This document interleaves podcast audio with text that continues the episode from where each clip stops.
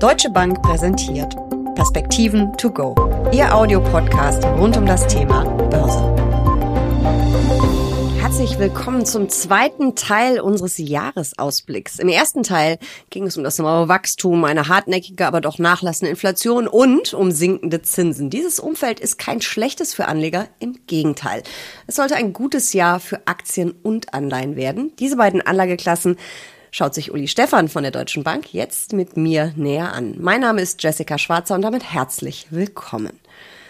Uli, warum wird 2024 ein gutes Jahr für Anleger? Magst du es nochmal kurz zusammenfassen? Ja, aber doch sehr gerne. Wir haben sicherlich ökonomisch ein schwieriges Jahr, auch politisch möglicherweise kein einfaches Jahr. Wir haben viele Wahlen.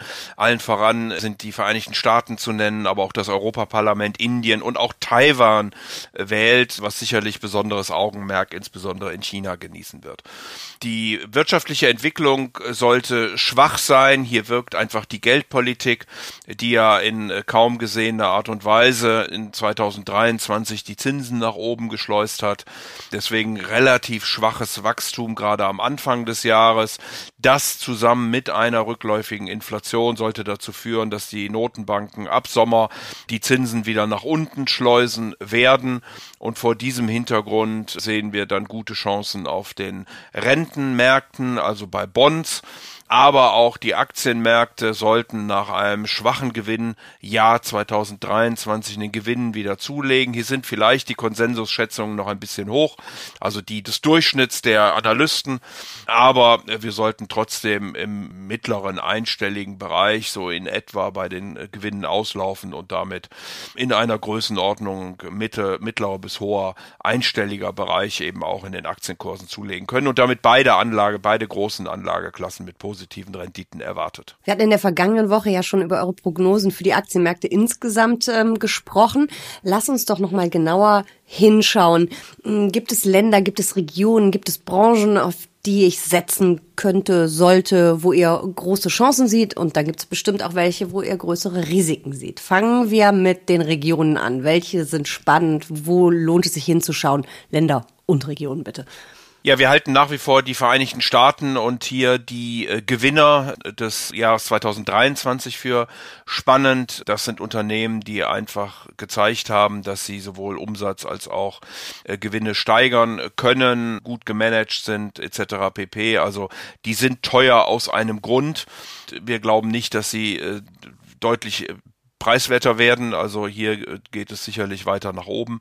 Spielt auch diese ganze Diskussion um die künstliche Intelligenz mit rein und eine Rolle, äh, von denen eben doch einige dieser äh, großen Technologieunternehmen dann profitieren werden. Also ich sollte weiter auf diese glorreichen sieben, diese großen Unternehmen, die diese gigantische Marktkapitalisierung jetzt schon haben, setzen. Man könnte ja auch denken, hm, vielleicht gibt's mal andere Gewinner. Ja, aber diese sogenannten glorreichen sieben, manche sagen ja auch die Awesome, also die wunderbaren wunderbaren mhm. acht. Äh, das kommt immer darauf an, ob ein Streaming-Dienstleister hier noch mit eingerechnet wird oder nicht. Aber ja, sie haben eine Marktkapitalisierung, je nachdem, ob man die sieben oder die acht nimmt, mhm. von um die oder sogar über zehn äh, Billionen Euro. Das ist dann fast zehnmal so viel wie der DAX. Äh, sie haben Unglaublich. Sie haben keine Verschuldung, das ist, glaube ich, wichtig. Hohe Cash-Reserven, also sie können ständig auch in weiteres Wachstum investieren und in einer, in einem Umfeld, Jessica, von niedrigem Wachstum, äh, was wir eben volkswirtschaftlich in Europa, in Amerika, aber auch in vielen anderen Ländern sehen, äh, glauben wir, dass man dann auf der Investitionsseite die Unternehmen auswählen sollte, die eben strukturelles Wachstum aufweisen. Und das sind eben vor allen Dingen mhm. diese amerikanischen amerikanischen Technologiewerte. Das sind die teuren amerikanischen Technologiewerte. Lass uns mal auf die Value-Märkte, habt ihr es, glaube ich, auch genannt, im Ausblick äh, schauen. Ich lese immer wieder, deutsche Aktien könnten äh, 2024 äh, ganz weit vorne liegen. Das habt nicht nur ihr prognostiziert, da gibt's auch andere Häuser. Warum auf einmal Entschuldigung, die langweiligen deutschen Industriekonzerne? Ja, weil die äh, Gewinnentwicklung doch einigermaßen ordentlich ist. Zwar gehen hier die Revisionen, also die Erwartungen der Analysten doch relativ deutlich zurück in den letzten äh, Wochen, mhm. was sicherlich an einem schwachen Wachstumsumfeld in Europa liegt, zurückgehendem Wachstum an den USA und China, was immer noch nicht so richtig wieder zulegen konnte. Aber europäische und vor allen Dingen deutsche Aktien sind eben auch sehr preiswert und sollte der Lager Lagerhaltungszyklus zu Ende gehen. Also während Corona ähm, haben die Unternehmen große Lager aufgebaut. Wir wissen alle Lieferkettenprobleme und so weiter und so fort. Diese Lager wurden in den letzten Wochen und Monaten abgebaut, was natürlich auch an dem gebundenen Kapital und den höheren Zinsen, die darauf zu entrichten waren, gelegen hat. Und sollten die Lager dann wieder leer sein, dann können natürlich besonders äh, deutsche Unternehmen auch im Maschinenbau, in der Chemie äh, und so weiter und so fort davon äh, profitieren. Also insofern gibt es ein paar volkswirtschaftliche Gründe, die dafür sprechen. Wir haben im deutschen Aktienindex sicherlich auch ein paar Besonderheiten gehabt in diesem Jahr, äh, die zu doch recht deutlichen Kursverlusten geführt haben. Und lass uns mal die Daumen drücken, dass mhm. das uns im nächsten Jahr erspart bleibt und dass die Unternehmen da ein robusteres Management hinlegen können. Beliebt bei Investoren sind ja immer Autoaktien. Habt ihr da auch eine Meinung? Wie wird es da im nächsten Jahr oder vielleicht auch in den Jahren danach laufen? Ja, hier muss man sicherlich einen Blick auf China haben und äh, die Entwicklung der Elektromobilität. China ist da sicherlich sehr weit vorne hat hervorragende Autos äh, entwickelt. Es liegt im Moment daran, dass man die nicht in dem Maße nach Europa verschiffen kann, weil es zu wenig Schiffe gibt, äh, chinesische Schiffe gibt, die Autos transportieren äh, können. Vier sind im Einsatz, es sind aber 150 bestellt. Da kann man sich schon ausrechnen, wenn die mal fertig sind, was da alles auf uns zukommt.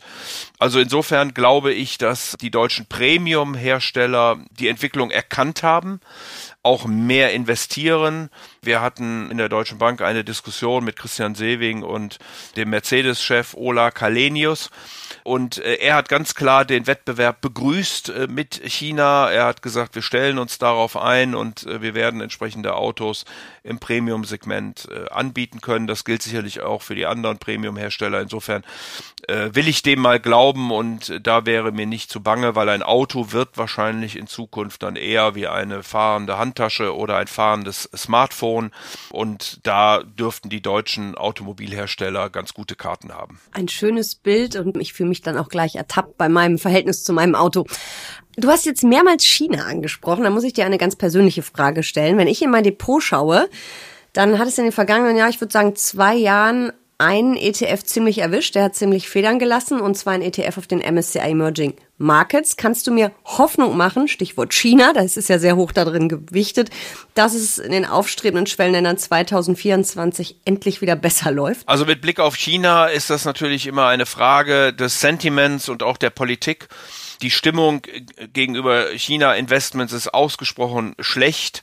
Ähm, die meisten überlegen sich zweimal, ob sie dort investieren sollen, auch immer mit Hinblick auf die politische Situation. Niemand möchte ein zweites Russland erleben mit äh, potenziellen Sanktionen äh, oder ähnlichem von außen. Aber auch die chinesische Politik reagiert ja immer wieder und greift in die Märkte ein. Also da sind die Anleger doch sehr, sehr äh, vorsichtig. Auf der anderen Seite ist natürlich ähm, China im Moment sehr preiswert bewertet. Die äh, Gewinne steigen auch äh, recht ordentlich und das ist dann für den einen oder anderen möglicherweise ganz äh, spannend. Aber wie gesagt, die Risiken sind auch nicht zu klein und von daher muss jeder, der dort investiert und Chancen sucht, auch die Risiken bedenken, die er damit eingeht. Hm, das war jetzt nicht so richtig hoffnungmachend, aber ich bin ja so stur bei meiner Anlagestrategie. Ich bleib einfach dabei.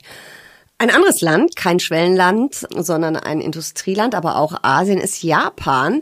Dazu gab es auch ein paar ähm, Aussagen bei eurem Jahresausblick. Wie steht ihr zu Japan? Japan sehen wir nach wie vor positiv. Das liegt daran, dass die japanischen Unternehmen unter dem Strich auch nicht verschuldet sind, also noch Cash-Reserven haben. Hier drängt vor allen Dingen auch die Börse, aber auch äh, die Politik äh, darauf, dieses Geld sozusagen jetzt auch zu nutzen, indem man Investitionen tätigt. Sollte einem keine einfallen, kann man es immer noch als Dividende äh, ausschütten oder ähnliche Dinge machen. Also hohe Cash-Reserven in den japanischen Unternehmen, die eine Verwendung suchen. Wir haben darüber hinaus mal wieder Inflation und Wachstum in Japan, was die Unternehmen beflügeln sollte. Der schwache Yen hilft dabei, die ausländischen Gewinne, also die Gewinne der japanischen exportorientierten Unternehmen, die im Ausland erzielt werden, in Yen äh, steigen zu lassen, in der Bilanz dann gut aussehen zu lassen. Das alles spricht für Japan und am Ende ist es wahrscheinlich auch ein Investment, dem man ein Stück weit indirekt dann China abbilden kann. Und wie gesagt, unterm Strich sind wir recht positiv für Japan gestimmt. Wir stehen 2024 ja schon wieder vor einer Zinswende. Diesmal soll es runtergehen. Ab Mitte des Jahres habt ihr prognostiziert. Bevor wir jetzt auf die Anleihen, auf die Rentenseite schauen, kurz eine Frage äh, zu Finanztiteln. Wie gut kommen denn wohl Banken und Versicherungen äh, mit der neuerlichen Zinswende, mit den sinkenden Zinsen klar? Jessica, gut sollten die Banken äh, damit umgehen können. Sie sind sicherlich deutlich besser aufgestellt als vor einigen Jahren. Die Zinsen sind ja nach wie vor auf einem deutlich höheren Niveau, als wir sie vor dieser Zinswende und der hohen Inflation der Notenbanken gesehen haben. Deswegen glaube ich, haben Banken durchaus Chancen. Sie sind ja dann diejenigen, die auch mittragen, diese ganze Transformation, Modernisierung, Digitalisierung äh, der Wirtschaft, indem sie äh, entsprechende Kredite zur Verfügung stellen. Also ich glaube schon, dass Banken da eine ganz gute Chance haben. Sie sind allerdings äh, relativ relativ gesehen schwankungsanfälligerer als Versicherungen. Und wer hier eine etwas ruhigere Zeit erleben möchte in 2024, der sollte sich dann vielleicht den Versicherungen äh, zuwenden oder eben einem, äh, einer Mischung aus Banken und Versicherungen. Apropos ruhige Zeiten 2024. Wir schauen auf die Anleihen. Ähm, Anleihen super sicherer. Emittenten dürften, glaube ich, wieder für Ruhe im Depot sorgen. Das Schlimmste haben wir hinter uns. Ähm, trotzdem Kurze Frage, auf welche Segmente im Anleihemarkt schaut ihr besonders? Wo seht ihr die Chancen? Wo seht ihr äh, Risiken? Welche Einschätzung gibt's da? Ja, wir sind im Grunde bei Staatsanleihen nicht so pessimistisch, weil wir erwarten, dass die Zinsen ein Stück weit fallen, auch am langen Ende nochmal ein Stück weit fallen, wenngleich wir mehr äh, Zinsrückgang an, auf der kurzen Seite, also bei den Zweijährigen erwarten aufgrund der Notenbanken. Aber hier gibt's in den Vereinigten Staaten in äh, Dollar oder auch im Euroraum, würde dann nicht direkt auf die Bundesanleihen gucken. Die sind in Europa besonders, weil sie eine besondere Rolle im Finanzsystem spielen. Da sieht man immer noch ein Stück weit, dass wir noch keine Kapitalunion in Europa haben. Daran sollten wir vielleicht auch arbeiten. Aber Frankreich oder verschiedene suprainternationale äh, Organisationen bieten hier ganz ordentliche Renditen. Und vor allen Dingen gucken wir natürlich auf die Unternehmensanleihen, hier allen voran die guten Bonitäten, die recht einkömmliche Zinsen versprechen, auch mit äh, nicht zu großen Laufzeiten und in einem Umfeld schwächeren Wachstums dann trotzdem noch ganz gut performen sollten. Ich glaube sogar, dass bei High Yield, also bei den schlechteren Bonitäten, auch schon einiges an Ungemach eingepreist ist. Aber man kann eben nicht ausschließen, dass die Risikoaufschläge nochmal steigen, wenn tatsächlich unser Sicht, nämlich einer doch äh, schwachen Konjunktur startend in das Jahr 2024 hinein, wenn sich das wirklich materialisiert. Und insofern, ja, sind die Renditen etwas etwas höher bei den schlechten Bonitäten, aber eben auch mit entsprechend höherem Risiko. Deswegen wäre ich da gerade am Jahresanfang etwas zurückhaltend. Also lieber ein bisschen Qualität ins Depot, als den ganz heißen Reifen zu fahren? So kann man das sicherlich formulieren, hätte es nicht besser machen können. Also würde sicherlich ein Schwergewicht auf die Anleihen guter Bonität setzen.